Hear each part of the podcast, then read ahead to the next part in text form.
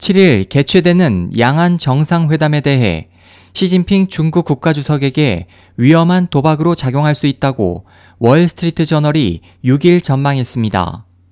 보도는 시 주석은 대만에 대해 홍콩과 마찬가지로 일국 양제 하나의 국가 두 체제를 원할 것이지만 이번 회담에서 안건으로 내놓는다면 고조된 대만 내 반중 상황에 도화선으로 작용할 것이며 반대로 유화적인 입장을 보인다면 중국 내에서 신뢰를 잃을 것이기 때문에 모호한 입장에 처했다고 짚었습니다.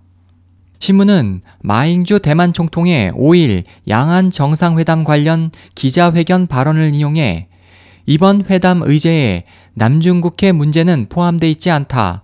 이 기간 어떠한 협의 체결이나 공동 성명 발표도 없을 것이라며 총통 선거, 대만 주권 독립 등의 민감한 주제도 의제로 다뤄지기 어려울 것으로 예상했습니다.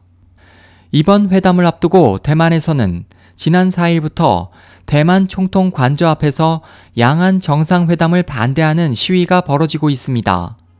시위대 측은 마 총통이 정치적 성과를 위해 대만의 주권을 초라하게 하는 무리한 회담을 추진한다며 반발하고 있습니다. SOH 희망지성 국제방송 홍승일이었습니다.